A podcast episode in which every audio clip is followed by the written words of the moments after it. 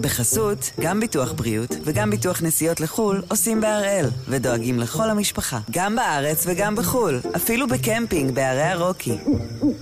כן, גם שם, כפוף לתנאי הפוליסה וסייגיה ולהנחיות החיתום של החברה. היום יום שלישי, 23 בפברואר, ואנחנו אחד ביום, מבית N12. אני אלעד שמחיוף, ואנחנו כאן כדי להבין טוב יותר מה קורה סביבנו. סיפור אחד ביום, כל יום.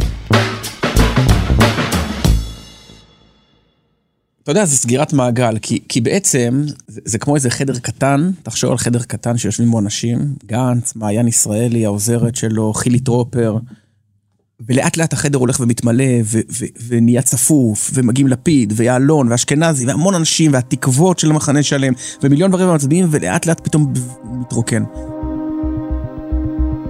ובסוף, בתמונה האחרונה של המערכה, נשארים שם מעיין ישראלי וחילי טרופר ובני גנץ. מראש זה היה התכנון שלו. והפעם, נפילתו של בני גנץ. האיש שבנובמבר הקרוב היה אמור לשבת על כיסא ראש הממשלה, מתנדנד עכשיו על אחוז החסימה. אפילו חבריו, עשרות בכירים לשעבר במערכת הביטחון, אומרים לו כעת, בני, תפרוש. שלום עמית סגל. שלום אלעד. בואו נתחיל בצבא. הרי צה"ל זה מערכת שיש בה פוליטיקה פנימית, אכזרית אפילו, מורכבת, וגנץ מגיע הכי גבוה. זה גנץ אחר? תראה, קודם כל, אני לא שותף לטענות הבוז הרטרואקטיבי כלפי גנץ, אה, שמנסות להפוך אותו לאפס אפסים עכשיו.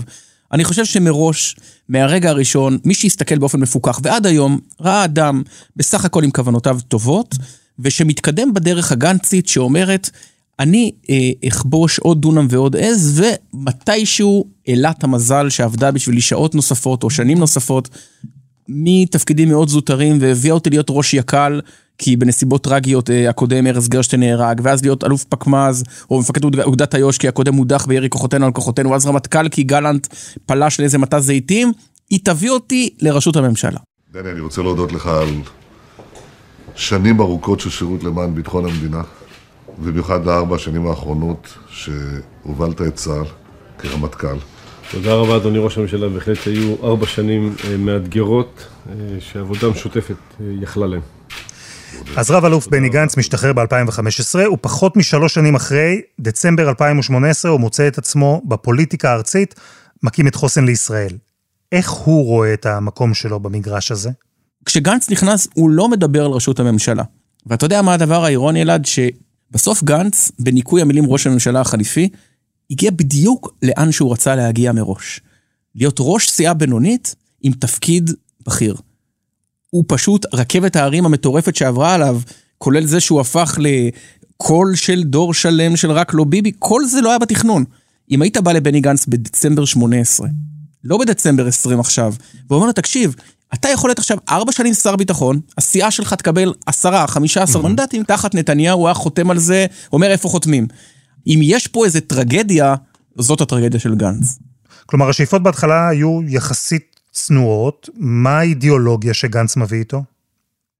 אה, הוא מאוד היה חשוב לו כל מיני נושאים שאני מודה שבאופן, כטיפוס אידיאולוגי, קצת, אה, תמיד, תמיד אני קצת מזלזל בהם, מין איזה מין מרק כזה צמחוני של אה, לשפר את החינוך, ישראל היפה, כל הדברים האלה, להראות את ישראל של פעם. והסיבה שאני החלטתי שאני עושה את זה היא סיבה נורא פשוטה, מחולקת לארבע, נדב, נוגה, ניר, נועם. מסביר לי נדב בצדק, אבא, אתה חייב ללכת לפוליטיקה, חייב לשרת את המדינה, השאלה היא לא מה יהיה לנו, השאלה מה יהיה למדינה. והוא, לא אמר שם שום, שום דבר שאפשר להתווכח איתו. אני זוכר שאחת הבעיות היסודיות של הליכוד בחודשיים הראשונים של הקמפיין, הייתה שאתה לא יכול להדביק לגנץ כלום, כי, כי לא נדבק לו כלום. אתה לא יכול להגיד שהוא שמאלן, כי הוא לא, הוא לא באמת שמאלן, אין לו עמדות, אין, אז מצאו איזה משהו שהוא אמר על חיילי גולני שנפגעו. I took risk on גולני brigade to do it. I don't feel wrong with that. I feel very proud with that. זה לא תפס. מראש זה היה התכנון שלו. מפלגת, הוא קרא לה ימין מרכז, אבל אני חושב שהיא מפלגת מרכז-שמאל, שיש בה גם דתיים וגם חילונים, והיא באמת מין מתחברת להכל. ותקבל את תיקי החינוך והביטחון, ושהיא ביום ממש טוב, 12 מנדטים כאלה. ואז קורה דבר מאוד מעניין. אלה הנתונים. המפלגה בראשות גנץ, ההיפותטית לגמרי כמובן, 13 מנדטים, היא לוקחת מכל האדונים האלה שווה בשווה, מהליכוד 4 מנדטים, מיש עתיד 4 מנדטים, מהמחנה הציוני 4-5 מנדטים, זאת אומרת... על רקע הריק המוחלט במחנה של מול נתניהו, שבו לפיד עוד סוחב את הפצעים שלו כשר אוצר, וכעיתונאי שאולי לא נתפס כמתאים להיות ראש ממשלה, ומפלגת העבודה מתרסקת, ובוז'י בורח לסוכנות היהודית. פתאום מגיע מישהו שאיך כתב עיתונאי באיזה פרץ לא עיתונאי, זה לא בני גנץ, זה יצחק רבין. והוא לא אומר שום דבר. רבין, היו לו עמדות, רבין לא פחד. ו- וגנץ לא אומר. ואז הסתבר שהדבר הזה, שבכלל לא התחיל בתור אסטרטגיה, השתיקה הזו, היא לא גורעת ממנו קולות. ש- שאולי זה, יש כאן גם איזה עניין שהמדיום שה- הוא המסר, שאחרי כל הקקפוניה הטראמפית נתניהואית באותה תקופה, הנה מגיע מישהו שקט, שלא אומר שום דבר, מין איזה שומר מסך כזה, אבל אתה יודע שהוא בסדר, כי הוא הרמטכ"ל, אתה יודע שאתה יכול לשים את ה... לישון אה, טוב, כי, כי אתה יודע, הוא כבר היה שם בבור, והוא היה, והוא יביא איתו אנשים טובים, וישראל הזאת, וישראל הזאת, וגברים ונשים, ואז מסתבר שהוא מוריד על הברכיים מחנה שלם. אז יש ואקום מנהיגותי, וגנץ הופך לתקווה הגדולה, והחדר הקטן הזה שבו הוא ישב עם שני אנשים מתחיל להתמלא. אבל עד עכשיו גנץ בעצם לא אמר מילה. זה רגע שהוא באמת קצת, בעיניי הוא היה קצת מגוחך בזמן אמת, שבו המועמד לראשות הממשלה פותח את הפה בפעם הראשונה. אפילו, אפילו באיזה מין מפגן של הומור עצמי, אז אה, אה, ההזמנה לאירוע אמרה, בני גנץ מדבר. כאילו זה, זה, אתה יודע, איזה תקדים. ערב טוב לכם. ואז הוא נושא נאום, שבו הוא בעצם אומר שישראל היא לא מלוכה. זאת אומרת, מין איזה סנטימנט נגד נתניהו, אבל הוא לא אומר שהוא לא יושב איתו. ולהחזיר את ישראל, make Israel great again כזה, מין איזה מסר כזה. אבל באתי לכאן הערב גם מפני שאני חרד לישראל. העם חזק, המדינה נפלאה, אבל בארץ נושבת רוח רעה. בגדול זה היה הסנטימנט, כמובן בלי עלבונות והכל. ביצוע לעילא ולעילא, מבחינה, אני מדבר אפילו מבחינה ויזואלית, הליכה כזאת על מין במה אל תוך הקהל, כמו שאתה מכיר בארצות הברית או בבריטניה, והוא חותם גם על הסכם עם בוגי יעלון, שבאמת במחירים חסרי תקדים. של חמישה, שישה מקומות ריאליים למפלגה עם חצי אחוז בסקרים. ממש ממש עכשיו. שאלנו את הציבור, לו נערכו הבחירות היום, למי היית מצביע, והנה תוצאות שלא ראינו עד עכשיו. הליכוד עם 30 מנדטים, עדיין יציב למרות אפקט גנץ, אבל תשימו לב, לחוסן וישראל, יחד עם יעלון, 21 מנדטים, זינוק של שבעה מנדטים בתוך uh, שבוע וחצי. התברר שהשילוב של הנאום, של שני רמטכ"לים, ושל הוואקום האדיר בצמרת, היא מעבירה חשמל במחנה. וגנץ מטפס ללמעלה מ-20 מנדטים, ופתאום הקרב נפתח.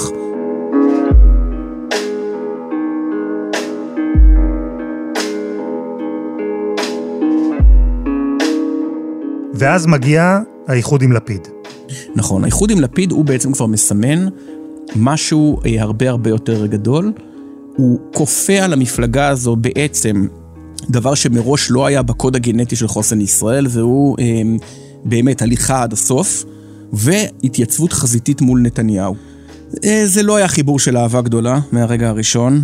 צריך להגיד שכשמדברים על חיכוכים בכחול לבן, הם היו שם למין הרגע הראשון. רוב הפרסומים שאתה ראית נגד חוסן ישראל, נגד גנץ, הם נולדו במשרד הקריאיטיב של לפיד. למשל הביטוי פורסט גנץ, ההוא שקורא לו במקרה, שיאיר נתניהו אמר את זה ואז כולם זעמו, זה פרי משרד הפרסום של יש עתיד.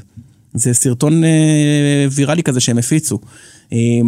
זה החיבור של אין ברירה, שבו גנץ לא רצה לתת רוטציה ללפיד, הוא אף פעם לא בטח בו, ולפיד לא, אף פעם לא, לא האמין באמת בגנץ, הוא חושב שזאת מפלגה שמתפוררת. לפיד היה בטוח שב-47 יום האלה הוא יצליח לרוקן את כל המצביעים מגנץ, הוא יכפה עליו התבטאויות, גנץ יאבד קצת מימין, קצת משמאל, ופשוט יגבע וייעלם. אבל תחת הלחץ האדיר של כל מיני גורמים במרכז-שמאל, חלקם מאוד ממומנים, אז בעצם לפיד אמר, אז, אז, אז שיהיה רוטציה. אני לא חושב שהוא חשב שגנץ ייתן לו, ואני לא חושב שגנץ רצה לתת, אבל הלחץ האטמוספרי האדיר שהופעל עליהם גרם לזה לקרות. בסוף אה, שני הצדדים נכנעו, עכשיו זאת הייתה כניעה לתועלת הצדדים כמובן. גנץ הגיע הכי רחוק שיש, ולפיד, אתה יודע, לא נאלץ להעמיד למבחן התמודדות מול סחורה חדשה דנדשה, כשהוא עם יש עתיד המגמגמת, ופתאום ביום האחרון של סגירת הרשימות, הוא מתאחד וקמה כחול לבן, ופתאום על כלום, המכונית, אתה יודע, סירת מרוץ הזריזה הזאת הופכת לנושאת מטוסים ענקית ומטורפת. כדי לעצור את שלטון הפחד, אנחנו מקימים פה היום חומה של תקווה. אנחנו נעמדים פה היום ואומרים שהגיע הזמן להזכיר לישראלים, הברירה היא בידינו. וכך קמה מפלגת כחול לבן. מפלגה חדשה אמנם, אבל מפלגה שבתפיסה שלה היא כבר מפלגת שלטון. איך זה נראה מאחורי הקלעים? צריך להבין, כחול לבן, בשיא הצלחתה, אין דלת במדינה שאתה יכול לדפוק עליה ויגידו לך שלום, זה סניף כחול לבן. אין אתר אינטרנט במדינה שכתוב כחול לבן. והוא באמת כחול לבן ולא של איזה פרוקסי של יש עתיד. אין דבר כזה. זה היה אה, מין קונגלומרט שכלל מפלגת ימין רדיקלית דאז כמו תלם, מפלגת מרכז רדיקלית כמו יש עתיד, את בני גנץ, את גבי אשכנזי שהיה מין איזה סוכן נוסע כזה שם, ויש לה קוקפיט, זה לא בדיוק מרכז ולא ועידה, אלא פורום של קבלת החלטות, אבל לא ברור בדיוק מה הדינמיקה שם. וכן, אני אגיד את זה ככה, 99% מהחדשות הרעות שקרו, שהתפרסמו על כחול לבן בשנה הזאת, הם היו תוצרת בית. Hmm. הרגע הכי מדהים זה הרגע שבו בני גנץ עומד לשאת את הנאום, את הרגע המכונן שלו, והנאום הזה מתפרסם אצלנו במהדורה יממה קודם. שלום רב לכם, ערב טוב. עשרה שבועות בדיוק לפני יום הבוחר יתייצב מחר בני גנץ ויאמר בין היתר, ישראל איננה מלוכה, השלטון הממושך מוביל לשחיתות. זה אולי נשמע כמו משהו ברנג'אי, אבל אין אח ורע לאירוע כזה. לא סתם אה, אה, הצעידו בסך את אה, כל אנשי המטה לפוליגרף כדי לאתר את המדליף. אין אח ורע לזה שהאירוע מספר אחת של מפלגה, האירוע המכונן שלה, דולף במלואו יום קודם. אין דבר כזה. עכשיו, למה זה קורה? כי העבודה היא לא מסודרת, וכי גנץ יש לו מין כל מיני מעגלים חיצוניים שהוא מתייעץ איתם, ולמעגלים החיצוניים יש מעגלים חיצוניים יותר, ודברים מסתובבים, וההוא לא סובל את ההיא, וההיא לא סובלת את ההוא, ודברים דולפים. והתנהלות כמו של חוסן לישראל, מתחת לאפו של בני גנץ, אה, לא שלו אישית, זה דבר, אני אומר לך, שלא ראיתי מעולם באף מפלגה במדינת ישראל. לא ראיתי דבר כזה. היו מפלגות מסוכסכות, אבל לא היו מפלגות שהסכסוך הזה יתנהל דבר יום ביומו בחוץ. אה, עכשיו, הסכסוכים הם די קטנים, פעיל כזה מול מועמדת כזאת, מקורבת כזאת מול מקורב אחר, אבל התוצר שלהם היה סיפורים שטלטלו את המדינה, אה, ופגעו בבני גנץ קשות. ולאורך הדרך היו לא מעט חדשות רעות, שעסקו בכחול לבן, או בגנץ אישית. לפיד וגנץ בפאניקה? משום שאיראן פרצה לטלפון של גנץ ולקחה ממנו חומרים רגישים. בני גנץ, מה אתה מסתיר מהציבור הישראלי? משהו מזה יכול להסביר את הנפילה שבאה אחר כך? למשל הפריצה האיראנית לטלפון? על פרשת הטלפון יש אה, אה, קונצנזוס בקרב אנשים שמבינים במספרים שהיא לא פגעה בבני גנץ כהוא זה. היא לא פגעה בו בסקרים. היא הייתה סערה אדירה, הוא שקל לפי פרסום בהארץ לפרוש, אה, היא מטרידה אותו כנראה עד היום, אבל היא לא הזיזה מנדטים. יכול להיות שאז זה היה השלב שבני גנץ כבר עבר תהליך ביביזציה. שבו כאשר יענו אותו, כן ירבה וכן יפרוץ בעיני הבוחרים שלו. כמו שנתניהו כשתוקפים אותו הרבה פעמים הוא מתחזק, אז, אז אני, במסגרת ה, ה, רק ביבי מול רק לא ביבי, אותו דבר קרה לגנץ, אנשים לא קראו את זה כ... תראו מה האיראנים מחזיקים על ראש הממשלה הבא, אלא תראו איך ביבי המלוכלך והמטונף יורד נמוך והוא ממציא, ואיראנים וכל זה. לכן פרשת הטלפון לא פגעה בו. היא כן העכירה מאוד את האווירה. מכמה טעמים. אחד, זה שלהערכתי גנץ יודע שהדבר הזה לא דלף מבחוץ, ולא סייבר, ולא חמינאי התקשר והדליף, אלא זה היה מהמעגל הפנימי. אה, זה אחד. אה, שתיים, ולא פחות משמעותי מהדבר הזה, זה שבישיבה שנערכת לאחר מכן, אז יעלון ואשכנזי ולפיד שומעים על זה לראשונה.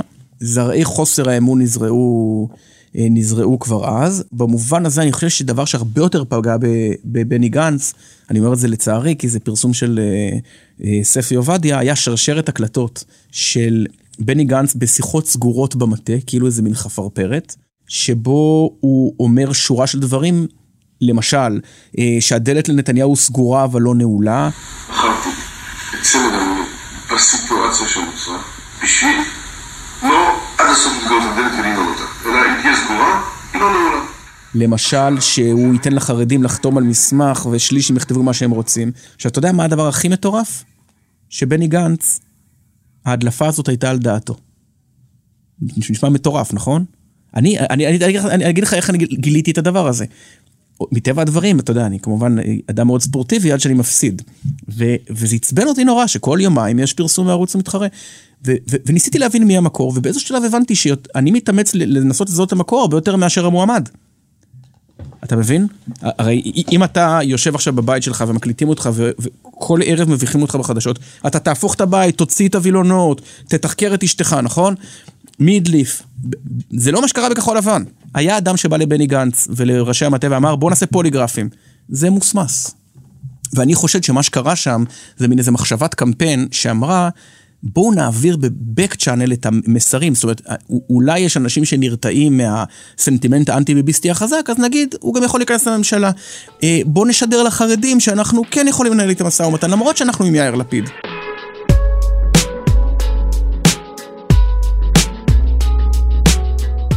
יש רגע שבו אתה יכול לשים את האצבע ולומר זו נקודת המפנה? כלומר, מהרגע הזה השיא של גנץ מאחוריו? זה קרה בערך ב... סוף ינואר, תחילת פברואר אה, אשתקד. אה, זה כבר סבב הבחירות השלישי. לכאורה כחול לבן אה, נמצאת על הסוס, היא ניצחה את נתניהו במנדטים בסבב השני, והיא בעמדת הובלה, ולנתניהו אין 61, אבל משהו מבפנים מתכרסם. והדבר שהשתי מכות שאני ככה, בזמן אמת כבר נראו די משמעותיות, זה היה א', כשנתניהו בעצם בפעם הראשונה, אחרי חודשים ארוכים, מייצר תוכן שלא קשור לשאלה אם הוא אשם או זכאי, אלא יוצא עם תוכנית המאה. אבל היום הלכתי לבית הלבן, לעמוד לצידו של נשיא ידיד ענק של ישראל, שהביא תוכנית שמחזקת אותנו בצורה בלתי רגילה, מכירה בריבונות שלנו על היישובים, כל היישובים היהודים ביהודה ושומרון, ש... מכירה בריבונות שלנו על בקעת הירדן וצפון ים המלח. שכמובן אה, לא, לא הסתיימה בהחלת ריבונות. ואז במשך סוף שבוע ארוך ומגומגם הסתבר שלכחול לבן אין דעה בנושא החשוב ביותר על סדר היום הלאומי בחמישים השנה האחרונות. זאת אומרת, יש הדעה אחת נגד, ואז בסוף שבוע זה מתהפך, ולפיד ככה, ובוגי ממילא הגיע מהימין, אז הוא בעד, ואשכנזי וגנץ מתלבטים שם, כאילו לא היו רמטכ"לים. זאת הייתה מכה ראשונה שבעצם הראתה שמשהו חלול. אה, במפלגה. שתיים, זה הייתה אה, אותה תחילת בדיקה של פרשת המימד החמישי. שהיועץ המשפטי לממשלה יורה לבדוק, אחרי הבחירות, האם אכן קיבלה חברת הסטארט-אפ, המימד החמישי שבראשה עמד בעבר בני גנץ, מיליוני שקלים מהמשטרה בהליך פגום וללא מכרז. גנץ לא היה חשוד בשום שלב, אבל העובדה שהצחנה אה, ספק פלילית דווקא בסביבתו בעברו המסחרי וכולי, הייתה אה, אירוע ש... אה, בוא נגיד גורמים במטה, שברגע שיצאה הידיעה הזו, אמרו אנחנו את תואר המפלגה הגדולה הפסדנו הערב. כי בסוף היה, אתה יודע, על כל אה, אמירה נתניהו מושחת, אז יגידו לו הממד החמישי, וזה כאילו מתקזז, למרות שזה שלושה כתבי אישום וזה עוד אה, בדיקה. בשם העיקרון של טוהר המידות, הנה, בכירי כחול לבן בעצמם נגועים בשחיתות. אנחנו... אם היה מדובר בסיגרים לנתניהו, היו נפתחות כבר עשר חקירות בכל קצוות תבל. בני גנץ, יש סיפור מאוד מעניין, פרשת הממד החמישי. אף אחד לא רוצה להזכיר, אתם הצדקנים הגדולים, אתם הישרים, אתם הטהורים. ואנחנו מגיעים לרגע ההתפרקות הסופית של כחול לבן, עם ההחלטה של גנץ להיכנס לממשלת נתניהו. אזרחי ישראל, אחרי הבחירות האחרונות נוצרה מציאות חירום חדשה. עמדתי בפני שתי אופציות, לגרור את ישראל לבחירות רביעיות או לפעול להקמת ממשלת חירום לאומית. קח אותי לדיון הקוקפיט רגע לפני שזה קורה. זה באמת אירוע די מדהים, שבו במשך, הרמזים היו שם עוד מנובמבר. הקרב שאני מתאר לך, הוא לא קרה ביום אחד במרץ, בליל הבחירות. בוגי יעלון אומר, לא נשב עם המושחת הנאשם, לפיד אומר, לא נשב עם המושחת הנאשם, אשכנזי שותק, ובני גנץ אומר, נעשה מה שצריך. יכול להיות שהייתה איזו ציפייה מחנאית, אולי מוצדקת בדיעבד לאור התוצאות, שבני גנץ ילך לעוד בחירות. וכמו שאמר אה, אה, איינשטיין, טיפשות היא לחזור על אותו דבר שוב ושוב בניסיון להגיע לתוצאה שונה. הוא היה יורד בבחירות ל-28 מנדטים עם לפיד, ונתניהו היה מרכיב ממשלה, והוא הלך הביתה אז, ואז הייתה קמה ממשלה עם נתניהו, אבל כולם היו צודקים ומאושרים. גנץ אמר אני מעדיף אחרת. וזה היה מין רגע הבשלה של כל התהליכים שתיארנו, של המתח ההולך וגובר בינו לבין לפיד, של העובדה שבני גנץ מצא עצמו במיזם שהוא לא, הוא לא שלם איתו עד הסוף. לא מיזם אנטי-חרדי, לא מיזם שפוסל את נתניהו מכל וכול. שלוש, של בני גנץ הרמטכ"ל וגבי אשכנזי, שבתפיסתם הם אנשי מרכז ימין, והם ראו אה, בדרך כלל את אה, האנשים כסמיר קונטר מבעד לכוון את הרובה, אה, בני גנץ פיקד על חיסולו, ואז הם אה, אמורים לשתף פעולה עם חברת כנסת מבל"ד ששיבחה אותו ביום שבו הוא אה, השתהד. אחריה גנץ התקשר לראשי שלוש מתוך ארבע הסיעות המרכיבות את הרשימה המשותפת. הוא הבטיח להם שיקים ממשלה שתשרת את כל אזרחי ישראל. וגם זה נכשל. ואז אומר בני גנץ, אז, אז איך אומרים, על דרך השלילה, אז, אז אין לי ברירה ללכת לנתניהו. אני מפנה בדיוק בתאריך שאמרנו, לא יהיו טריקים ולא יהיו שטיקים, להפך, אני אומר הפוך. ומהרגע שהוא נכנס לממשלה, איך אתה מגדיר את ההתנהלות שלו? כבש בתוך uh, כלוב זאבים. Uh, לחסר כל סיכוי להתנהל עם, ה, עם, עם מיומנויות פוליטיות של נתניהו. אנחנו אה, עם הסכם היסטורי בין ישראל לאיחוד האמירויות, נשיא ארצות הברית דונלד טראמפ. ואגב, שר החוץ וראש הממשלה החליפי, הם לא היו בסוד המגעים, הם עודכנו על ידי ראש הממשלה ממש בימים האחרונים. אה, היום הם מקבלים עוד שיחה שבה... התקווה של בני גנץ כל הזמן הייתה, נגיע, אפילו נהיה יום אחד בתפקיד ראש הממשלה, ואז הכל יסתדר, כמו שאולמרט בן לילה עולה. התאהבו בו, התרגלו אליו, הוא יהיה האיש שגרם לנתניהו לעזוב את בלפור. אבל ראית שהמציאות לא מתיישרת עם הדבר הזה. אה, עוד השפלה בשרשרת השפלות. בני גנץ הוא לא אדם שונא, למעשה שנאה זה דבר שמאוד מחריד אותו. לדעתי מראש הסיבה שהוא נכנס לפוליטיקה הייתה הרתיעה מהסגנון של נתניהו, והסיבה לאיבה שלו מול לפיד היא שהוא זיהה בלפיד את הפסילות והשנאה לחרדים. אני נותנת לך שם ואתה נותן לי הגדרה, אבל במילה, לא סרט. יאיר לפיד? לצערי שונא אנשים, חבל. אבל מול נתניהו זה כבר ממש איבה. ביבי נתניהו. מורכב מאוד. ישראל בדרך לבחירות רביעיות בתוך שנתיים. סקר מנדטים התפרסם הערב בחדשות 12, לו הבחירות היו מתקיימות היום, הליכוד הייתה זוכה ל-29 מנדטים, מרץ וכחול לבן, מי שהייתה המפלגה השנייה בגודלה במערכת הבחירות האחרונה, חמישה מנדטים בלבד. תגיד, מה בשם אלוהים חשבת? שנתניהו בגיל 71 ישתנה? תראה, זה לא לגיטימי שאני אצפה את זה בסוג כזה של משבר. התשובה שכן, ציפיתי שהוא יתעלה לגודל השעה, הופיע פה מגפה, וזה מה שהייתה הציפייה שלי. אלא ממשיך לדאוג לעצמו, זה בעיה חמורה. זה כמו רימון על הרצפה, שאני קופץ עליו. אז מה אתם כועסים עליי, שאני קפצתי על הרימון בשבילכם? אז בפרק זמן של שנה וקצת, בני גנץ, איש שזכה שלוש פעמים ב-30 פלוס מנדטים, היה ראש ממשלה חליפי, עכשיו מתנדנד על אחוז החסימה ולאו דווקא מהצד הטוב שלו. היו לו שאיפות צנועות, באופן מלאכותי אולי, מהיר בטח, התנפחו, איחודים שחיברו טלאי על טלאי בדבק אידיאולוגי לא מספיק חזק, וכל אלה הובילו את אותו חדר ריק שהתמלא לחזור עכשיו ולהיות ריק. עמית, מה זה מלמד אותנו לא רק על גנץ, אלא על הפוליטיקה הישראלית? מסתבר שהדרך להביא אה, לידי סיום את שלטון הליכוד לא עוברת דרך מין מרשם אינסטנט שאומר נביא גנרל, רצוי שלושה, אה, את השדרנית הזאת ואת העורך דין הזה ואת ראש העירייה ההוא, נחבר את זה ביחד, נביא מנדט מפה מנדט משם, נעבור את הליכוד הזה וננצח. זה לא עובר ככה. ההפנמה המשמעותית באמת צריכה להיות של הדמוגרפיה הישראלית, שלדעתי משתקפת היום באופן יותר נאמן מאשר פעם, שאחרי 20 שנה של אינתיפאדות ומבצעים צבאיים ונסיגות חד צדדיות שרוב הציבור היום לא מאמין בהם, בעצם הדרך של הליכוד, בצדק או שלא בצדק, זוכה לאמונו של רוב מוחלט בציבור בישראל, שזה אומר אה, קפיטליזם עם נגיעות חמלה נניח, אם יש חמלה, וספקנות אה, מאוד גדולה באשר לאפשרות שנסיגות יביאו שלום.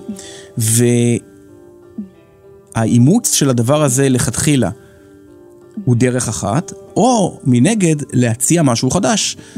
זה לא יעבוד ברק לא ביבי. זה פשוט לא יעבוד ככה. וזה היה אחד ביום, מבית N12.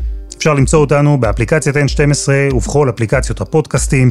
העורך שלנו הוא רום אטיק, בצוות עדי חצרוני ודני נודלמן, על הסאונד יאיר בשן, אני אלעד שמחיוף, ואנחנו נהיה כאן גם מחר.